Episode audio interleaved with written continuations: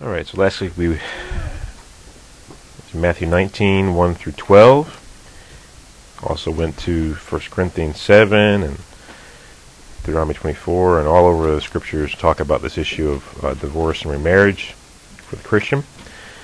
We saw that there's uh, uh, the Christian for the Christian. There's one exception to for them to pursue divorce, and that's if uh, their spouse has some sexual morality involved in their lives they're allowed to divorce or marry, and God has broken the first marriage, has dissolved it. We saw how that is true in the Old Testament and in the New Testament. Um, of course, if the two are believers and there isn't this exception of sexual morality, they're not to seek divorce. Uh, they, they do separate, it's only to be for a time and for the purpose of reconciliation. We saw that from 1 Corinthians 7. And that if a believer is married to an unbeliever, um, they're to stay with them as long as they want to stay with them. If they want to leave, they'll let them leave, for they don't know if they can stay with them or not. But as long as they're with them and willing to stay with them, they have a sanctifying influence upon them and upon their children. Their children are not unclean. And uh, we saw Paul's uh, warnings to consider not getting married because of the the times we're living in, times he was living in. Uh, our times aren't as bad as his times were, but they could get a lot worse real quickly.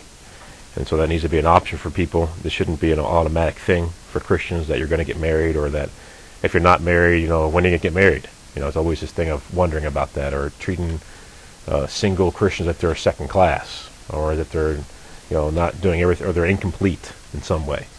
Um, but that's only for those who have been called to it. Uh, only some have that gift. And uh, it doesn't mean you can't seek after that gift. But um, if you burn, Paul says it's better to be married. So we saw all these things last week, and hopefully it was understandable. You can see how it, it, it flows with the all the counts of Scripture here, not just picking stuff up here and there and isolating proof text. It gives all the Scripture and makes it harmonize. Okay, this week we're going to go from uh, verse 13 all the way to verse 29. We're going to leave off verse 30 to next week because it goes better along with uh, chapter 20. Okay, starting in verse 13. Then little children were brought to him, that he might put his hands on them and pray. But the disciples rebuked them. But Jesus said, Let the little children come to me, and do not forbid them, for of such is the kingdom of heaven. And he laid his hands on them and departed from there. Now behold, one came and said to him, Good teacher, what good things shall I do that I may have eternal life? So he said to him, what do you, why do you call me good? No one is good but one, that is God. But if you want to enter into life, keep the commandments.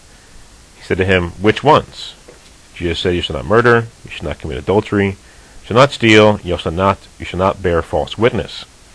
Honor your father and mother, and you shall not, you shall love your neighbor as yourself. The man said to him, All these things I have kept from my youth. What do I still lack? Jesus said to him, If you want to be perfect, go sell what you have and give to the poor, and you will have treasure in heaven, and come follow me.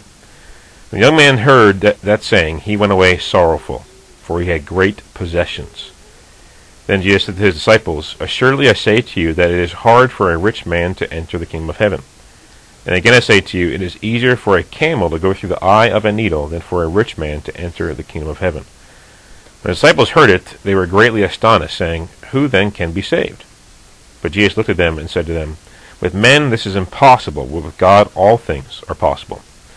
Then Peter answered and said to him, See, we have left all and followed you. Therefore, what shall we have? So Jesus said to them, Assuredly I say to you that in the re- regeneration, when the Son of Man sits on the throne of his glory, you who have followed me will also sit on the twelve thrones, judging the twelve tribes of Israel. And everyone who has left houses or brothers or sisters or fathers or mother or wife or children or lands for my name's sake shall receive a hundredfold and inherit eternal life. Okay, so we see that these children are brought to Jesus, and we saw back in Matthew 18, we discussed this a little bit about this position of, of children here. And if we were to go to Luke's account of this story in Luke 18:15, you'd see that not only little children, the paidion were brought to them, but also infants were brought to him as well. Uh, that he might put his hands on them, for the purpose of blessing them, according to Mark 10:16. And so in Matthew 18, uh, Jesus talks about little ones, paidion, who believe in him, and not to cause them to stumble, not to drive them away. And here, little children are brought to him. He says, Do not forbid them to come to me. So there's two different things being talked about here. If someone's already for me, they're already believing in me, don't cause them to stumble. Very great danger to do that. And now he's saying, don't forbid them to come to me. And so we're dealing with children here, and this is and paidion can really refer to anyone who's really below the age of puberty. That's really what's referring to. It's a wide range of ages here. Uh, but we're to deal with children very carefully. Uh, we're not to forbid them to come to Jesus, and if they are believing in Jesus, we're not to push them away. Okay, so be very careful. At the same time, in this day and age of apostasy, we need to make sure that they, when they believe, they really are truly believing. They understand what it means, uh, that they have mental and intellectual understanding. So different things are being being uh, talked about here in Matthew 18 and Matthew 19. Now the disciples rebuked them. Well, who did they rebuke? Well, according to Mark's account in Mark 10:13, they didn't rebuke the children. They rebuked those who are bringing the children to them. But it still shows the disciples' heart. They act as if the children were like a, a hindrance, or they're like an inconvenience, or they're you know this they're, they're not that important. You know, don't don't bother Jesus. But Jesus said, well, they are important. Of such is the kingdom of heaven. This is they belong to the kingdom of heaven. You know, and so he was saying, let them come. Do not forbid them. And so he put his hands on them and blessed them. And then in verse 16, we have this uh, starting this encounter with this young rich ruler. And what I want you to see throughout this, this whole encounter with him, going through verse 22, is that this young rich ruler does not understand what good is. He does not understand what that means. And also, he doesn't understand who Jesus is. It's almost if Jesus tries to give him a hint of who he is, and he doesn't get it, proving he doesn't realize who Jesus is. So behold, one came and said to him, Good teacher, what good thing shall I do that I may have eternal life? Now, there are lots of people around the world who think Jesus is a good teacher. Muslims would say he's one of the greatest prophets. In fact, if I understand prophet, I think the only prophet I think is greater than him is Muhammad. Um, you'll have I've had Jewish people tell me they think he's a good teacher. Most people will tell you Jesus was a good teacher. The question becomes, do they really understand what Jesus taught? If they did, they wouldn't be saying that. Because if they did understand what he taught, they wouldn't just call him a good teacher. Now, he is a teacher, but he's not just that. And this man was not understanding that. Can you do a good thing to inherit eternal life? Is doing good deeds going to help you? Not after you've disobeyed God's law, it won't. Remember, all the law does, once you've disobeyed it, is condemn you. No amount of obedience to the law will make up for disobedience, will wash away disobedience, will forgive you of disobedience, will put aside the punishment you deserve for your disobedience. So this young man is has things wrong right from the bat. And so but Jesus kind of corrects him in a roundabout kind of way. He doesn't just, just go straight to it, and he does this a lot of times. And he says, Why do you call me good? So he's asking him, Why do you call me good? The young man never answers this question, as you can see. But asks him, Why do you call me good? No one is good but one, that is God. It's almost like Jesus is saying, Are you calling me God? Are you calling me God? If you are, you're, you're beginning to get it. But he's not calling him God because he doesn't even address it. He calls him just good teacher. And then Jesus provides one of the ways to enter into life, and that is complete obedience to the law. That is one way. Guess what? None of us have done it. So it's not one of the ways for us. It's like that way is, as soon as you sin, that way's been closed off. Its door has been shut. And so let's see if this, this man uh, did this. Um, but before we get to that, if, if he did this or not, I want to talk about this this goodness part again because Calvinists would have you believe that uh, no one has the ability to be good or that we're totally unable to do anything good. That's not what Jesus is teaching here. And I want to go to one of the passages that they use. It's in Romans chapter 3. And this, this passage is often used to promote these ideas of total inability or total depravity. Now, of course, we all believe, like we just said, that once you've sinned, there's nothing you can do to forgive, no good deed you can do to forgive you of your sins, cleanse you of your sins, uh, pardon you of the condemnation of your sin and the punishment you deserve for your sins. But that doesn't mean you don't have the ability to, to do good. It does not mean you don't have the ability to believe. It does not mean that. So Romans chapter 3, and Paul, and just to give you the context, Paul is talking about Jews and Gentiles here, as he he is a lot of times. And in Romans 3 9, which is where we're going to start, he says, What then? Are we better than they? Now, who's the we there? And who's the they? Are we the Jews? That's what Paul is, better than they, the Gentiles. So that's keep that in mind. That's the whole point he's about to prove. That's the exact question he's about to answer. For we have not at all no, not at all. For we have previously charged both Jews and Greeks that they are all under sin, as it is written. Now he's going to give some passages from the Old Testament that he's, he's saying apply to you too, Jews. Just because you have the oracles of God, just because you have the fathers, just because you have the law, does not mean that you're not guilty of sin. There is none righteous, no, not one. There is none who understand. There is none who seeks after God. They have all turned aside. They have together become unprofitable. There is none who does good, no, not one. Their throat is an open tomb. With their tongues they have practiced deceit. The poison of asp is under their lips, whose mouth is full of cursing and bitterness. Their feet are swift to shed blood. Destruction and misery are in their ways. In the way of peace they have not known. There is no fear of God before their eyes. So these are quotes from the Old Testament, different passages in the Old Testament, from the Psalms, I think some from Isaiah. And what what Paul is proving here is that both Jews and Greeks are sinners. That's it. You don't see anything that says that you have no ability to seek after God, or you have no ability to do righteous things. He's simply declaring the actuality that no one is doing good, no one is living righteous as a whole. As a whole. Because we've all we all have sin on our record. So if God were to say the literal condition we have been in throughout our whole life, then we're all still sinners. But because God has declared us righteous by faith, which is what Paul goes on to talk about here, by faith, our past sins are forgiven, we're cleansed of them, we're pardoned of them, they're not held against us any longer.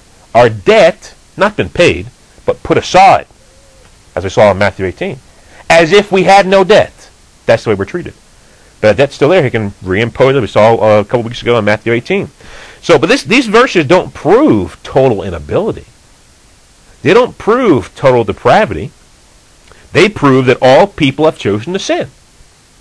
And see, one of the reasons why you can't use these passages to prove that no one can be righteous or no one can be good in God's eyes, not as a whole, like they've never sinned, but in God's eyes, that they're good because he's cleansed them of their past sins and are now currently living righteous, is because there's other scriptures throughout the Bible that talk about men and women who are righteous in God's eyes.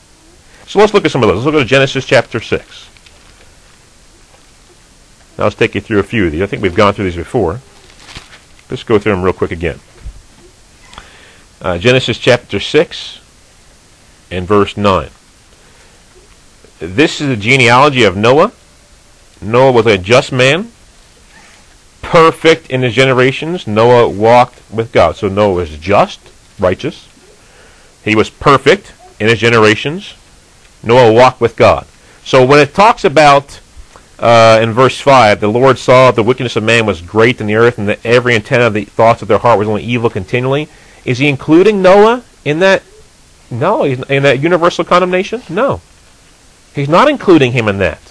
He's different than the rest of them. In fact, if we go to Genesis 7 1, uh, 1 right before he gets on the ark, we see it says, that the Lord said to Noah, Come into the ark, you and all your household. Why? Because I have seen that you are righteous before me in this generation. Does that mean that Noah had never sinned? No, I don't think so. I don't think so. But it does mean that currently Noah was living a righteous life before God. He was perfect in his generation, a just man. He walked with God. And then we can go to uh, to Job chapter 1. Question, brother? Yeah, I'm sorry. Now, oftentimes people will say, because you say uh, what you just said, Noah, has possibly sinned in the past. Yep. Is walking with God then, and Mhm. doesn't Noah sin in the future by getting drunk or something? He does sin in the future, and that proves my what we believe about perfection. That perfection does not mean you lack the ability to sin in the future, or that you, you don't have free will anymore. Does that mean you come to a state of perfection where you no longer have the ability to sin? Does not mean you have not sinned in the past. It means that currently, right now, your current state before God is you're walking in holiness. You know, the Bible says about David that he was a man after God's own heart. But he wasn't a man after God's own heart while he's sinning with Bathsheba, while he's conspiring to have her husband killed. No way. Uh, Job chapter 1. And so as we look at all these passages, we must, ev- whatever we believe about the scriptures, this issue, it must harmonize all of these things. Must harmonize all of these things. Job 1 1. There was a man in the land of Uz, whose name was Job, and that man was blameless and upright, one who feared God and shunned evil. Blameless. Nothing to be blamed for. Upright. One who feared God and shunned evil. Job chapter 1 and verse 8. And the Lord said to Satan, Have you considered my servant Job? There is none like him on the earth, a blameless and upright man, one who fears God and shuns evil. Then we see in Job chapter 2 and verse 3. The Lord said to Satan, Have you considered my servant Job? There is none like him on the earth, a blameless and upright man. This after all these things have happened to him now. Uh, one who fears God and shuns evil. And still he holds fast to his integrity, although you incited me against him to destroy him without cause. And even when his wife told him to curse God and die, he said in verse 10 of Job 2, You speak as one of the foolish women speaks. Shall we indeed accept good from God, and shall we not accept adversity? And all this, Job did not sin with his lips. Job was a righteous man. And we can talk about David in the Psalms.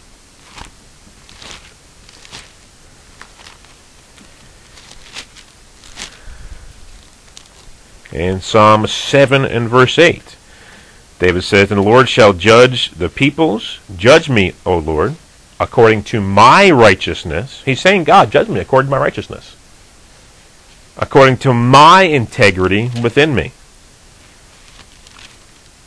And then we see in Psalm chapter 17 and verse 3, You have tested my heart. This is David speaking to God. You have tested my heart. You have visited me in the night. You have tried me and have found nothing. I have purposed that my mouth shall not transgress. And then we have Psalm 18 and verse 20 through verse 24. The Lord rewarded me according to my righteousness, according to the cleanness of my hands. He has recompensed me. For I have kept the ways of the Lord, and have not wickedly departed from my God. For all his judgments were before me. And I did not put away his statutes from me. I was also blameless before him, and I kept myself from, from my iniquity. Therefore the Lord has recompensed me according to my righteousness, according to the cleanness of my hands in his sight. And then we can go to the New Testament, Luke.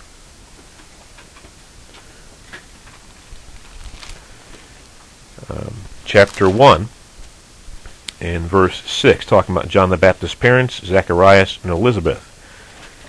And they were both righteous before God, walking all the commandments and ordinance of the Lord blameless. So Romans 3 couldn't mean. Ahead, brother. Uh, Luke 1 and verse 6. So Romans 3, when it's saying those things, it can't mean that no one has ever lived righteous. It can't mean you always have to be a sinner. It can't mean no one has the ability to live righteous. We've proven those ideas wrong from other scriptures. And if you believe those things from Romans 3, you're going to have a contradiction in scriptures, which there is no contradiction. And so what it does mean is that everyone has sinned. The very point Paul is trying to prove to the Jewish people who are prideful and thought they were special and were not sinners like Gentiles because, you know, they weren't doing the things they were doing. You know, the bigger sins that they were doing. But they were sinners. That's what Paul was proving to them. They were, and that's why he concludes in Romans in that, that part, that section, with Romans 3.23, which we all know. For all have sinned and fall short of the glory of God. That is the point he is making. And so it doesn't mean you can't be good. Uh, if you're in Christ, you are perfect in Christ because your past sins have been forgiven, they've been cleansed, the debt has been put aside, the guilt and condemnation of that sin has been put aside, and now you're walking according to his commandments, which you must do if you want to remain in him. And so, when Jesus says no one is good but God, is he referring to good in the definition we were just talking about? No, he's referring to ultimate goodness, ultimate perfection, meaning never has sinned, never will sin. But when Jesus is talking in Matthew 5:14, he says, "Be perfect as your heavenly Father is perfect." He's commanding that thing, that very commandment. He's commanding to people who he knows have sinned in the past. And so we must have two working definitions here. That's what you see in the scriptures of what perfection, what good is. Okay? But the reason why Jesus said it to this, this young rich ruler is because he had a misunderstanding of what good is, and he's trying to say, listen, are you saying I'm God? That's the point he's making here. Okay? And plus, you can't do a good thing to enter eternal life unless you're going to keep all the commandments. And so the, the young, as we move on here in, in verse 18 now, uh, we do know Jesus is perfect. Uh, so Jesus is not, and going back to verse 17 just for a second, Jesus is not saying that he's not good. There's no way he's saying that. I mean, Hebrews 4.15 uh, says he was tempted at all points like we were, yet was without sin. Without sin. Okay? So we see that he was without sin. Um, we could also go to uh, I think 2 Corinthians 5.21 I'll say something similar.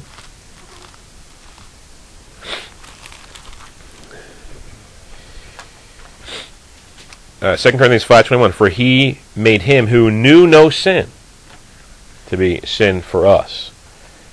And I believe there's one in Second Peter here too. Don't quote me on that just yet.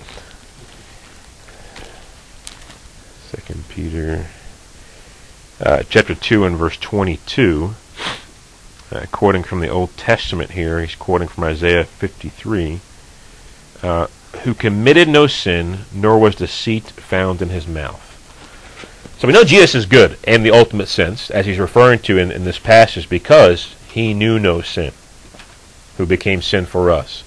Um, uh, he in uh, Hebrews 1 says, he loved righteousness and hated lawlessness. And so he knew no sin. He was good in the ultimate sense. He's cl- he is claiming to be God in this passage, if you combine with other passages, because he was good. And he's saying no one is good but God. Well, then if he was good, then he must be God. That's how you connect the dots with the scriptures. And so he was good, and he was he was at, basically asking the young man, "Are you saying that I'm God?" That's what he's saying to him. Yes. Meant to get a response, which he didn't get.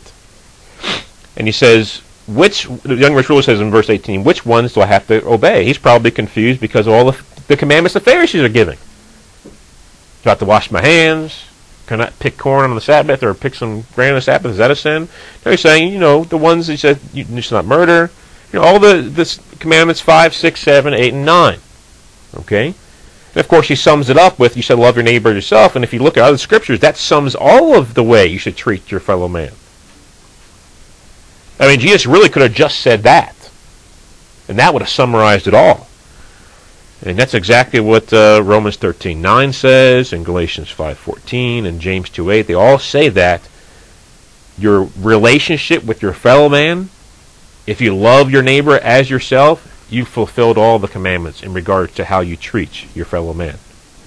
And so we see it in other scriptures. The young man says, All these things I have kept from my youth. What do I still lack? So he kept these things from his youth, and that's that's a good point to say because the Bible says people are sinners from their youth. And you can only be righteous from your youth then too. So this age of accountability issue here. Okay? And he says he's kept these things. Now here the question is, did he really keep these things? Well, Maybe he did in letter, but he did in spirit. I can guarantee you that. Uh, Matthew five twenty eight comes to mind. You lust after someone, you've committed adultery in your heart. He would, probably wasn't thinking about that. Uh, 1 John 3.15 comes to mind. If you hate your brother, you're a murderer at heart. You know? And so the root of all sin in relation to your, your fellow man is selfishness. That's why loving your neighbor yourself is the most important thing. And so he, he says, but he still feels like he lacks something. He still feels lacking for some reason, which is good. It's good. He feels an insecurity. And so Jesus is going to give him a command here, and, and you see, Jesus didn't ter- touch on the first three, first four commands. And the first three commands are, are, the ones that he really is going to touch on right here in, in verse 21. Uh, if you want to be perfect, go sell what you have and give to the poor, and you have treasure in heaven, and come follow me. So he's hitting at the root of this young man's problem, his idolatry. He's an idolater. And his response to it confirms that. He loves his money more than he loves his fellow man. So he doesn't love his neighbor as himself, does he? Because you say, go give to your fellow man, the poor one. Give your great possessions you have. Give them to him. Help him. He goes, I I'm kind of sad about that. I'm going to go home and keep my great possessions. So he doesn't love his neighbor as himself. Not considering his neighbor. And he loves money more than he loves God. And what does Matthew 6 say about that? You can't serve two masters. You can't serve two masters. Remember, you have one spiritual eye. Am I focused on my great possessions or am I focused on God? Who am I focused on here? And so he loved his possessions. And the question becomes, did he really want eternal life? Mm-hmm. That's the answer. No, he didn't want it. He really wanted it. He would have given up, but he was earthly minded. He was he wasn't heavenly minded. He wasn't willing to store up his treasures in heaven where moth and rust does not destroy, and thieves do not break and steal. But he kept his treasures on earth instead. And so he'll find is that he'll lose everything. So he, he could have he could have lost everything then and gained all things in Christ. Or he could have just hold on to everything and lose everything for all eternity. What shall a profit man if he gains the whole world? He's not gaining the whole world. He has great possessions, but he doesn't have the whole world. But even if he did have the whole world, what would it profit him if he loses his soul in the end, which is what he's going to do. Now, we have no further stories about what happened to this man.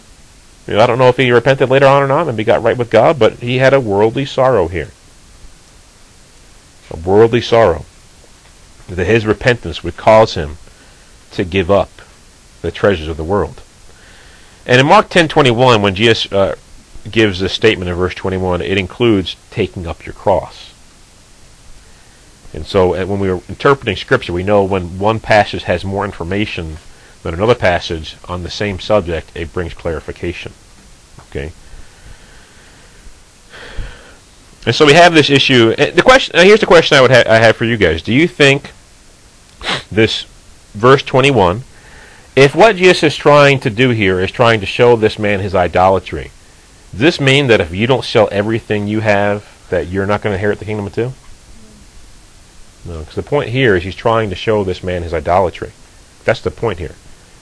He's just not saying to you, if you don't go and sell all that you have and give to the poor, that you will not have tre- that you will not have treasure, and you will not inherit the kingdom of God, or you will not be perfect.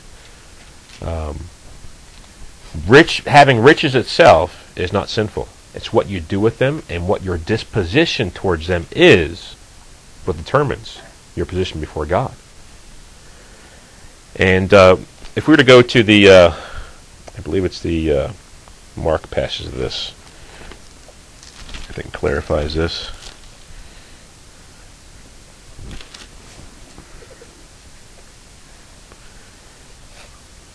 Yeah, Mark chapter 10 and verse 24, after he had walked away, he was sorrowful. In Mark 10:24 he says, Children, talking to disciples, how hard it is for those who trust in riches to enter the kingdom of God. So having riches itself um, is not sinful.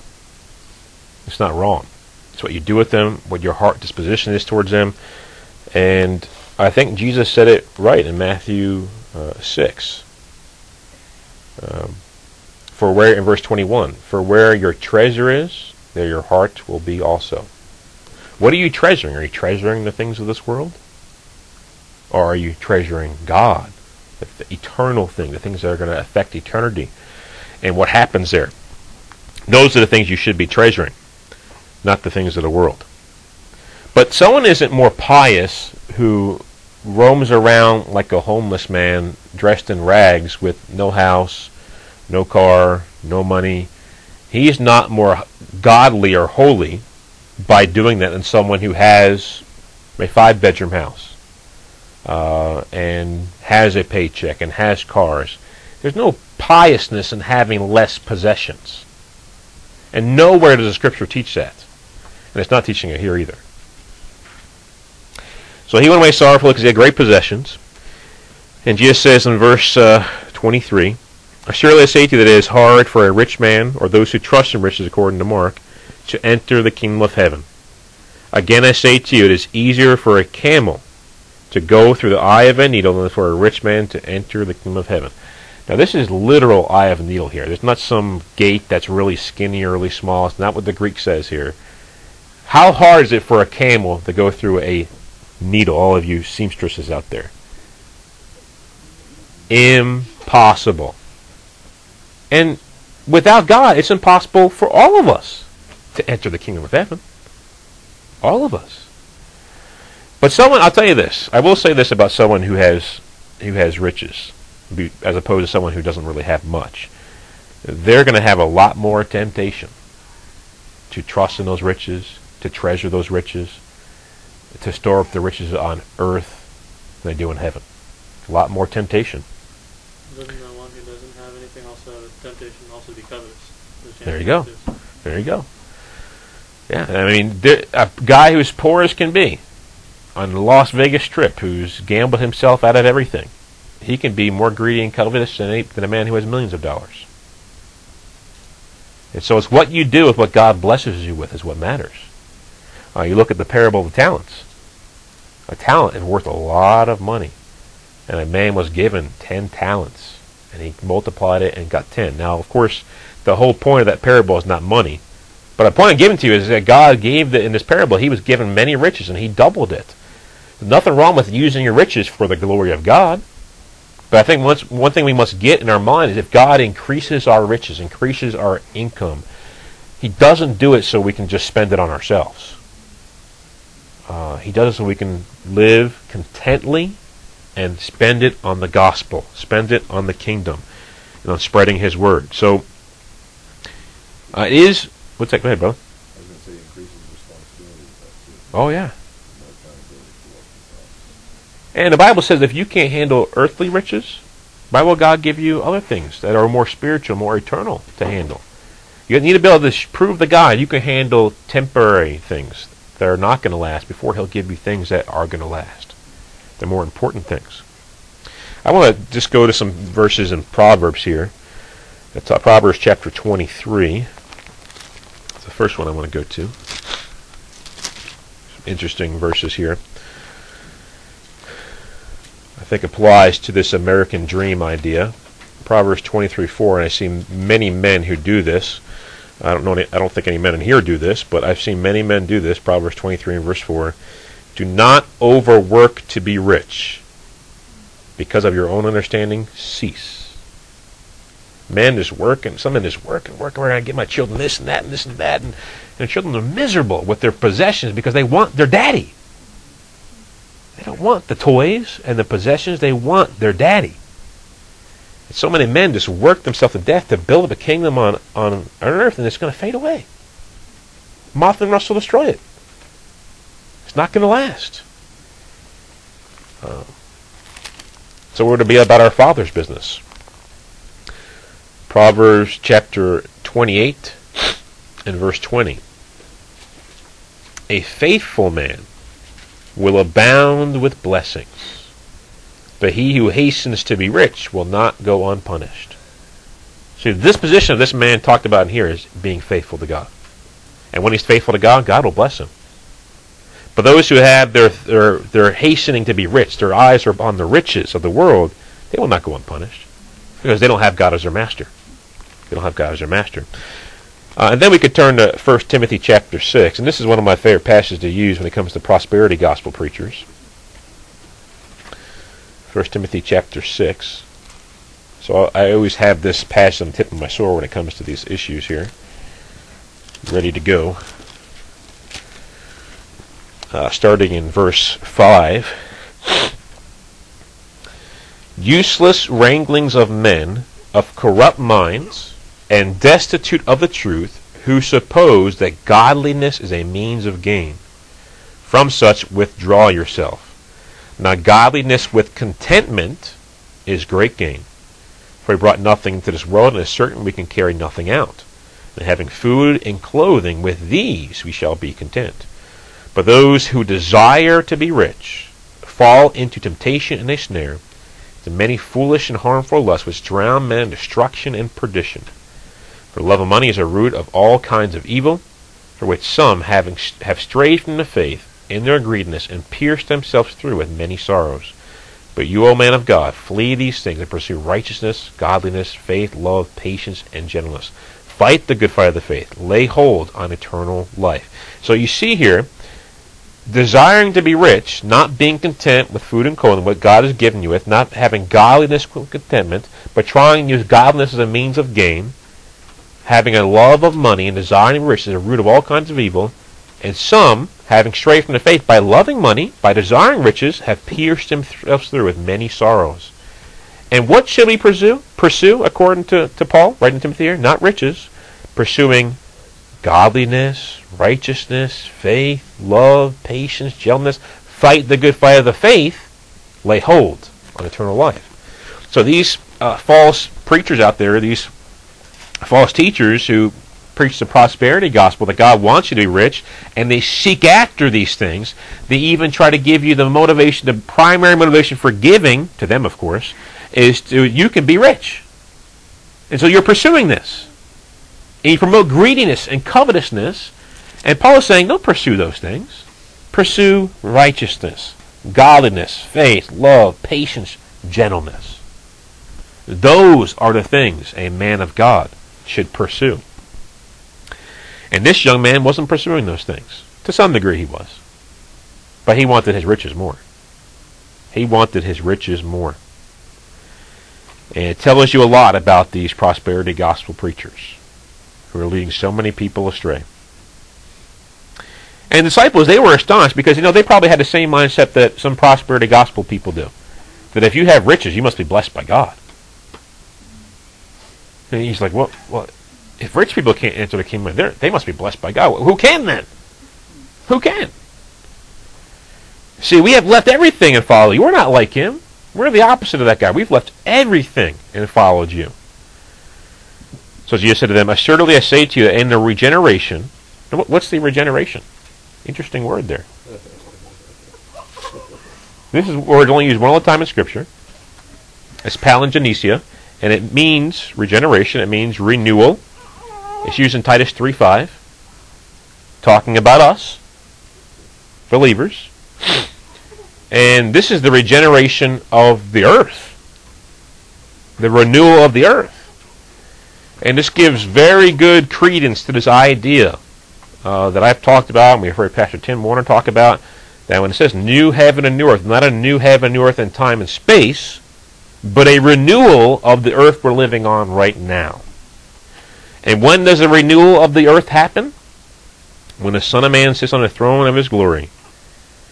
And when he does that, you who have followed me will also sit on 12 thrones judging the 12 tribes of Israel. Now, interesting here is Judas is one of the ones being spoken to here. And there's 12 thrones. You know, so if he would have followed him, he could have been on the throne too. But we know he didn't follow him. He departed from the faith. He went astray. He became a devil. The devil entered in him. He became the son of perdition. No. No. He knew what Judas would do, um, but doesn't mean he wasn't extending it out to him. Yeah, I don't think Judas limiting his knowledge about him.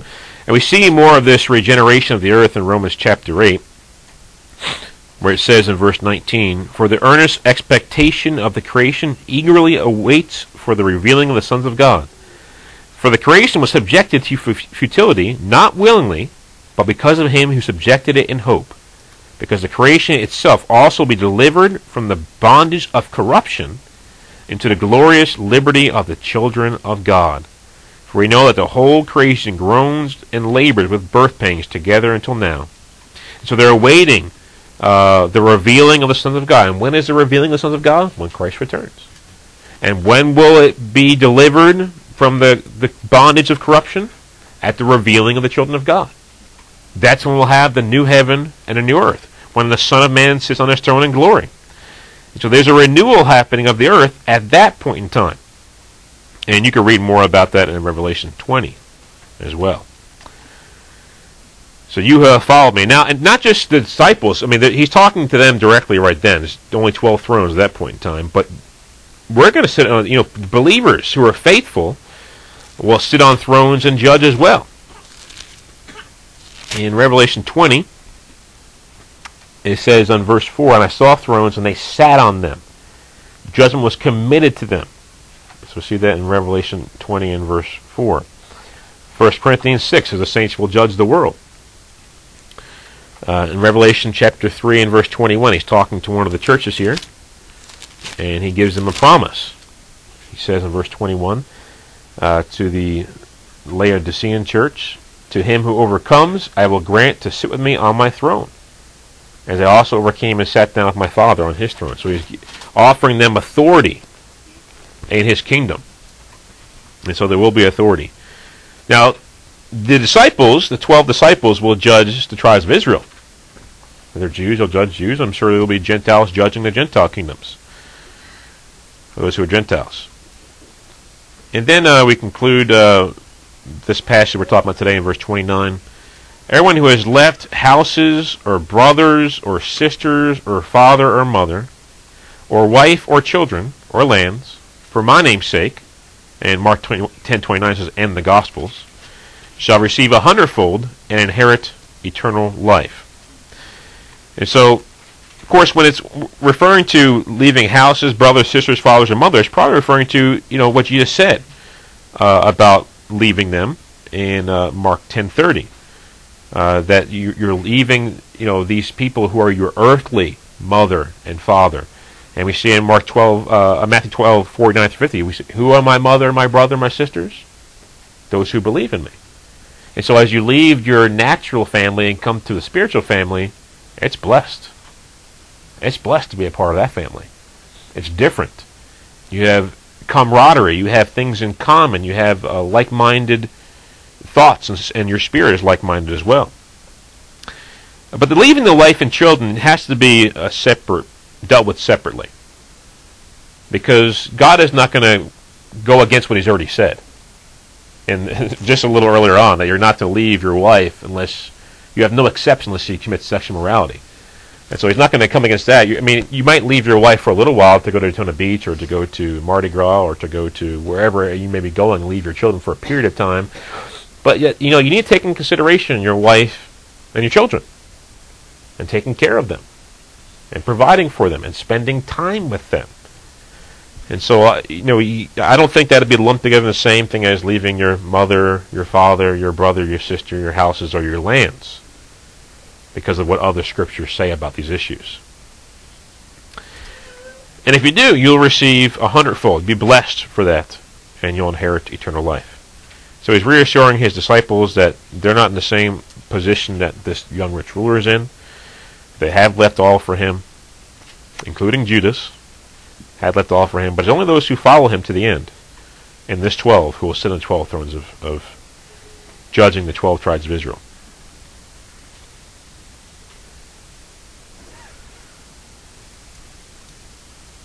Okay. Questions, objections, or things you want to add? Well, it is a, it is a joy uh, about this leaving the natural family. At the same time, it is a, a suffering. We're blessed. Uh, it's a blessing and a joy. At the same time, it is a suffering that we are uh, cut off from them.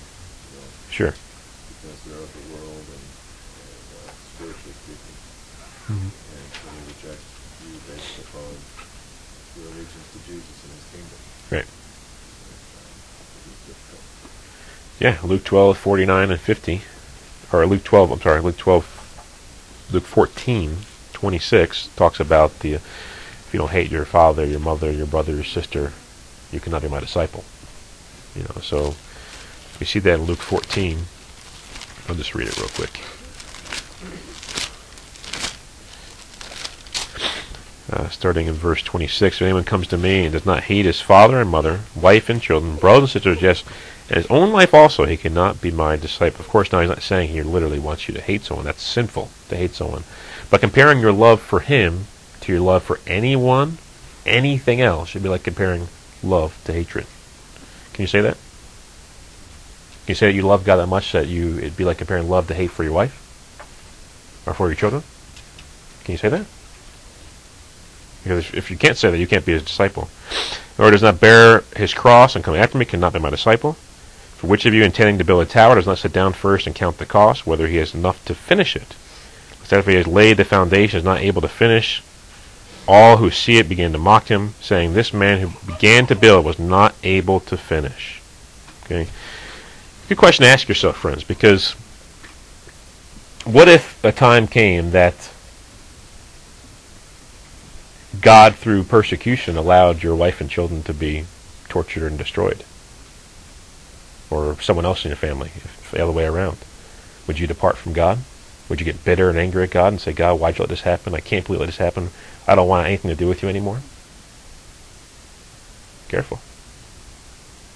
Careful. I think about it, other two things on, um, where he says, uh, pledge my wife to heaven for the gospel. Mhm. Pledge my wife to heaven for the gospel. And he says, uh, as, as I told her when we wed, I'd surely rather be found dead than to love her more than the one who saved my soul. Yeah. And so, that is his perspective. I mean, it goes both ways, obviously. Yeah. Wife is, that's perspective. Yeah. And then the other thing is in that Luke 14, Jesus says, So likewise, whoever of you does not forsake all that he has cannot be my disciple. Yeah. And uh, the thought I was having about the, the treasures and things kind of goes along with that. We treasure, Mhm. we treasure our wife more than the Lord. We treasure our children more than the Lord. Anything. All that you have. Right. You know, and, um, we're just stewards.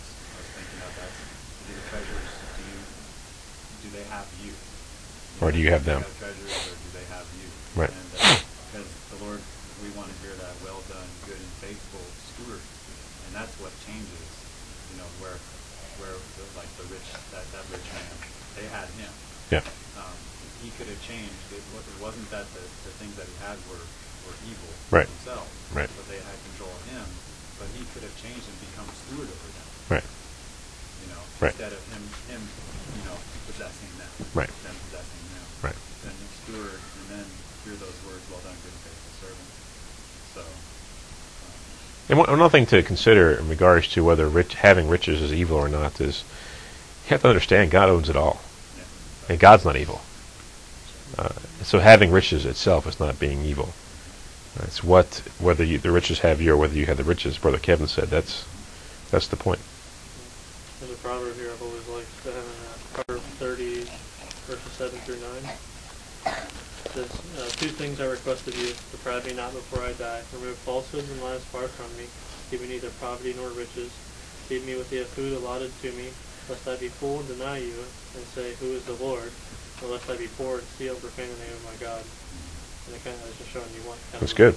middle ground. And Yeah, that's good. When you saw that people get full all the time in the Old Testament, and they would get all fat and happy with their, their riches, and then they would forget God and Right. start sinning.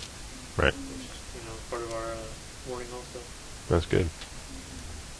Like Paul said, I learned to be content. Having much, having little, Right. in all things.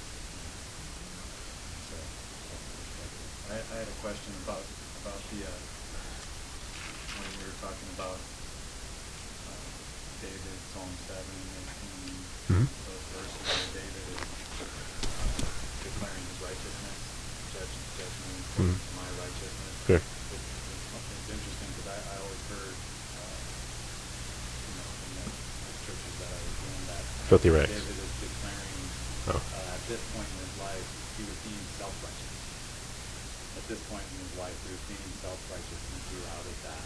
Oh. And he learned to trust in in his righteousness and not in his own righteousness. And that, just as Paul in Philippians 3 Right. talks about his righteousness. Right. He talk, didn't he talk about that? Yeah, having that righteousness of my own by having one that's by faith. to that and relating kind of David in speaking here, maybe out of like immaturity or something. Yeah, I don't. I don't think that's what's going on either. I mean, it's it's not an either or. It's a false dichotomy. Um, it's a both and. I mean, having the righteousness of God by faith does not mean that God literally transfers some kind of righteousness in the ledger of heaven and give it to you. Uh, we've talked about that before, but um, the righteousness we do have that's from God, that's by faith, is having our sins forgiven. And so, by having our sins forgiven, which really made us sinful in His eyes, He forgave them of us and made us righteous in His eyes. Okay, but He doesn't provide the positive righteousness. We we are the ones that, that walk according to His commandments. And 1 John three seven, well, children, let no one deceive you. He who practices righteousness is righteous, just as He is righteous. And so there's an ex- expectation here to actually practice righteousness. Now, I don't think David's saying in those Psalms that he's never sinned. Just like Noah's not saying that, and, and God's not saying that about Job, and not saying that about Zacharias and Elizabeth. I don't think it's saying that about anyone in the Bible except for Jesus. He's the one who's, uh, Jesus was saying in Matthew 19, he's the only one who's ultimately good, is God, who's never sinned. Um, but these other passages talk about being righteous, men being righteous. It's got to talk about something here. So we have to have two working definitions of righteous, and say that they're currently walking holiness. And we see it the men who who did who were these things were declared about, except for Job. I don't think Job ever sinned. Um, he had a confusion, misunderstanding about what was going on. But uh, Noah sinned eventually. He got drunk. David sinned eventually. You know, so it's not a permanent thing here. Uh, even Zacharias questioned the angel of the Lord, was made mute. And so it's not a matter of whether they still had the ability to sin or not, or whether they would sin in the future or not. It's not a guarantee of no sin in the future. Um, but for someone to say that David was being self-righteous, I, I, just, I just really can't accept that.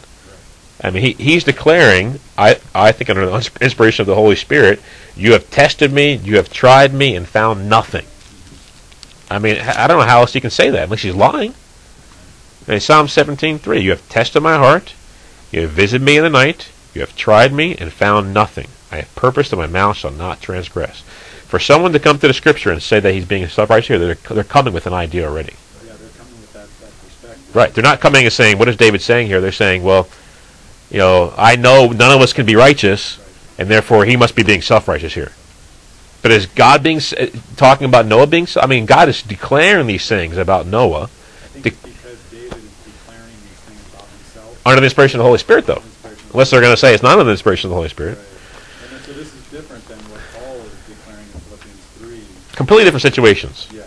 And Job, I mean, Paul, what Paul is saying is the same thing he said in Romans 3. I'm not righteous completely because I haven't completely obeyed the law. I obeyed the letter of the law just like this young rich ruler probably did.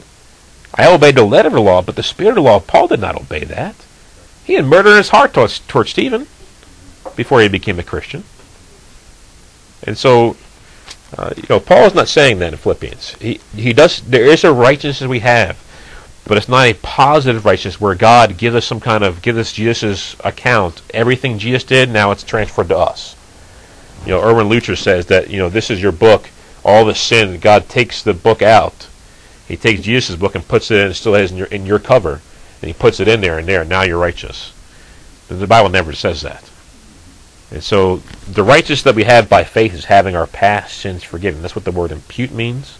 It means to not count against you any longer and not hold it against you, consider you as, think of you as, uh, account you as if you're righteous when you really aren't. In all actuality, because we all have sin on our record. Yeah, I mean, Paul's not talking about here in, in Philippians 3 9, not talking about a, a righteousness that is put in him like that. No. Even when he says it, when he says, I don't have my own righteousness, Right. when he defines the righteousness that he does have, he Mhm. says that it is through faith Right. in Christ. He's not Right. saying that it is something that Christ put in him. No. He is saying that he has a part in that righteousness. By faith. through faith. Right. So if he, if he departs from faith, then he doesn't have the righteousness of Christ anymore anyway. That's right. But see- see, people will come to the scriptures with these Gnostic, Calvinistic ideas of imputation, that it means transfer, and they'll pose it upon this. They'll go to 2 Corinthians 5.21 and oppose it upon that. They'll go to Romans 4 and oppose it upon that. But if you read those passages clearly, it's not saying that. I mean, 2 Corinthians 5.20, which I read, you may have had some questions of that in your mind as I read that. I, I thought someone might have some questions. He became sin for us. But if you have the uh, in mind the Old Testament when you're reading this, the Old Testament sacrificial system, you'll realize talking about the scapegoat. The priest laid on the scapegoat, sent the scapegoat out. The goat had no sin. He became sin for us and transferring it to him, you know, so to speak, and he's walking out. But the, goat didn't literally become sinful. And you're the Jesus. He didn't literally become sinful.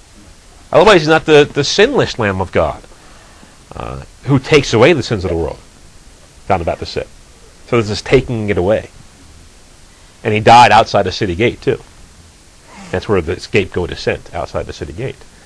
And so if you have the Old Testament sacrificial system in mind when you're reading this, which is what you should have, that's what Paul's working from. Paul's not starting new ideas here. He's working from the ideas he had in the past. Christ our Passover. Our Passover, that's right. Christ, our Passover. And so, you know, that that's another way of looking at it. The, the, bl- the blood of the Lamb was slain, put on the doorpost of the house. You're in the house. You're saved. It passes over you.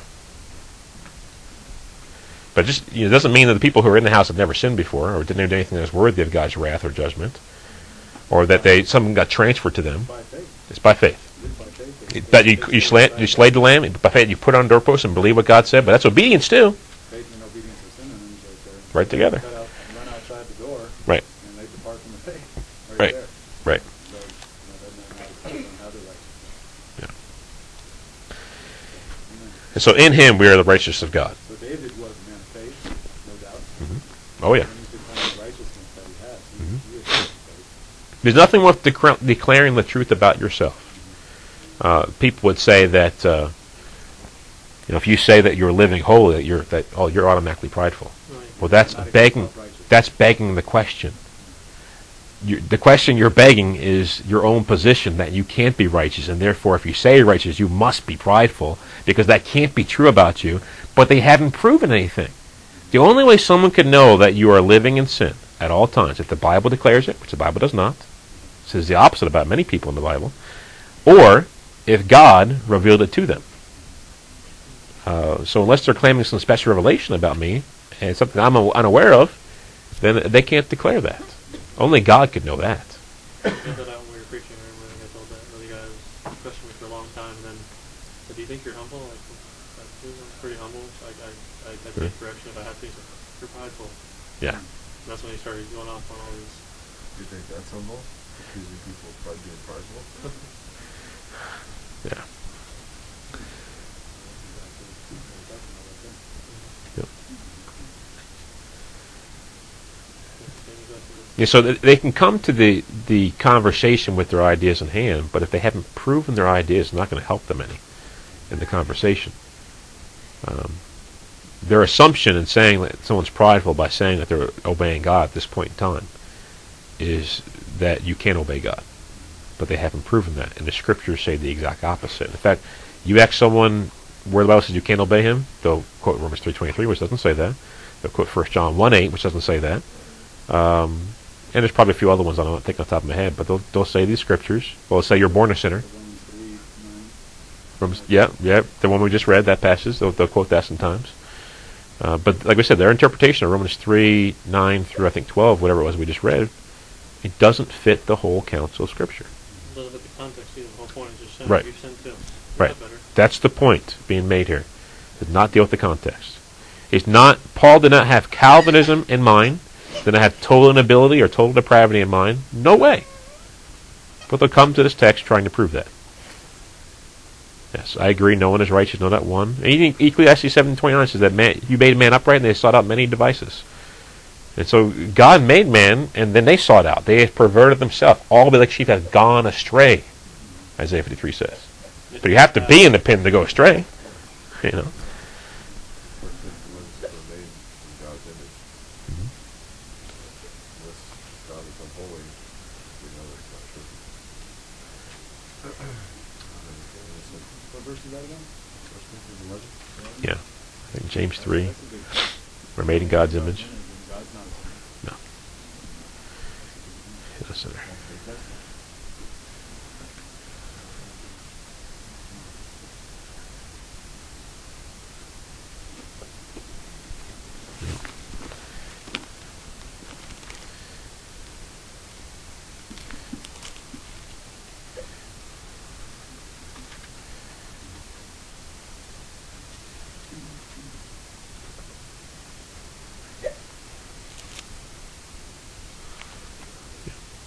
So, so in the regeneration, Yeah. regeneration, Yeah. but it, so it is a renewal of what is now. Yes. Not, Regenesis. not the, yeah, what's that? The regenesis. Yeah. Yeah. Not, not making something new out of nothing. No. No. So how, now, now the Titus passage, the only other passage that's used, that's a passage that is used a lot by Calvinists. Yeah. Right? Uh-huh. How, how do they pour, what meaning do they pour into that? Well, of course, they pour they pour into that monergistic regeneration that God does all of it. You're not doing anything, um, which I wouldn't submit to that. You know, if we look, you look at other passages like John one. Uh, let's see here. I'll go to Titus three in just a second here. I'll buffer with John one here. John 1:12 As many as received him, to them he gave the right to become children of God. Uh, so Titus 3, uh, verse 4, But when the kindness and love of God our Savior toward men appeared, it has appeared to all men, according to verse 11 of Titus 2, not by works of righteousness which we have done, but according to his mercy he has saved us, the washing of regeneration and renewing of the Holy Spirit. So, uh, regeneration is something God does in response to what we have done. Not works of righteousness, but our faith towards him. I see where they use that with the whole righteousness, the imputed righteousness, right? Right. It's not our, we don't- can't do anything. Right. No good that we can do. None of us are good. I Right. see how that can be poured into. Yeah, regeneration is not caused upon you doing good deeds. It's not like you have to do good deeds for a period of time before God will regenerate you. You have faith in Him. He washes you with regeneration. He renews you with the Holy Spirit. Um, and He puts the Holy Spirit within you. And no amount of works causes that to happen. Faith in God and His promises towards you is what causes Him to do that. That's what Galatians are used for too, so have you received the Spirit? Right. That's exactly what I had in mind a second ago when I was thinking about it. Yeah, Galatians talks about it. Did, did miracles happen by works? Well, it happened by faith. So this righteousness here in Titus, this would be like a self-righteousness that it would be talking about that. That would truly. Yeah, Paul is talking about uh, trying to obey the Jewish law Right. to be saved. Same thing as put That's the into- context of it. He Right. right after that, and no one, you see, no one's justified by the deeds of the law. Right. Yeah. Just shows you your sin. You can, Yeah, Paul is constantly dealing with the Jew Gentile issue. If you ha- if you have that in your perspective, in your mind, when you're reading Paul's uh, writings, you're going to understand a lot better. And I don't know of one Calvinist who I know who has that in perspective. When they have Martin Luther in perspective, in what he thinks. To have John Calvin or Augustine and what they say about this in perspective. there's no historical context. There's no no. There's a historic comment. It's the wrong history. It's it's 1500 years too late. 1500 years too late. That's the kind of history they have in mind. That one important concept you mentioned there is, is almost never understood in the church. In the interpretation of people who read through their Bibles, they, they're not keeping this idea of Paul speaking about the Jews and Gentiles, and they're being saved by the same way we were saved, the Jews. Right. And it's like, when you get that, which I only recently got, maybe the last six months or a year, it all begins to, but wow, that, that makes sense. Yeah, it connects a of All this stuff. You know. That's why I was saying it'd be good to do teaching on. Yeah, I mean Romans 4 talks about uh, you know Abraham being saved by faith by believing, and it was counted to him for righteousness. And then James 2 says faith without works is dead, talking about him being justified by works. So it shows almost like, in that, in that type of idea, that they were like, okay, it was all by faith, and then some went too far with it already back then, and we're saying we don't have to do anything. Well, that, that's and that's saying no, good works are what save you, not not the works of the law. They're trying to say. Well, Paul Paul addressed that. He said he said in verse eight of right before we started reading today of, of chapter three, he said, and, "And why not say, let us do evil that good may come." Yeah. That's exactly what some. Uh, if you look at some Luther quotes, he said the same exact thing. He actually said that. He said, "As we are slanderously reported, as some affirm that we say, their condemnation is just." So they're he's trying to say Jews are saying, oh, you're you're un, you're being lawless. Yeah, that yeah, people are gonna. That's he's addressing a potential objection, or maybe objection he'd already heard Yeah. from Jewish people. Let us do evil that good may come. I hear, you hear that today still. I've talked to Jews lately. As we are slanderously reported, as some affirm we say. He says their condemnation is just. For them to say that. Yeah, There's Jewish Christians. Some of them have, because of how bad the church is today, they have almost a sound objection on that. Though, to look at the church and be like, it is lawlessness. What they're seeing right now. Yeah. Everywhere. And I'm like, And their condemnation will be just. That's why, that's why I told him, you have to read the scriptures. That's not what it's teaching. Don't go by what you're seeing in these churches. Yeah, Romans six one. He addresses it again. I mean, we quote this in open there all the time. Uh, shall we? What shall we say then? Shall we continue in sin that grace may abound? Right before this, talking about no matter how much you sin, grace can cover it. Grace can forgive. Grace can pardon you of it. But does that mean we should keep on sinning that grace may abound? Of course not. It almost seems like walking by faith is synonymous with uh, walking in righteousness. Oh yeah. You, you know, you The one- just right. shall live by faith. So when Just faith. a lot of Yeah, the people that you, you know, are the true brethren that think that they're they have imputed righteousness, Uh-huh. but they will talk a lot about walking by faith. Right. You need to walk by faith. You need to walk by faith. But they're basically saying you're saying you need to walk in righteousness. Right. Because Hopefully they're saying that. You're righteous, but they may not believe Yeah. that. But well, if you could maybe explain it that way, Yeah. that when you're t- when you're encouraging each other to walk by faith, you know you need to walk by faith, Yeah. and it- and because your righteousness is by faith. Yeah. You stop walking by faith, and you stop walk, living in righteousness. You're not abiding in Him. You're not abiding. Yeah. You're withering away. So it almost another way of saying the same thing. Right. Yeah. Living in righteousness, you practice righteousness is righteous. Yeah. If you live by faith, you're righteous. Right. So it's just kind of the same, same thing. Yeah, he became the author of eternal life to all those who obey Him. Yeah. Hebrews five nine. It's just, you know, it way. So. Really comes together.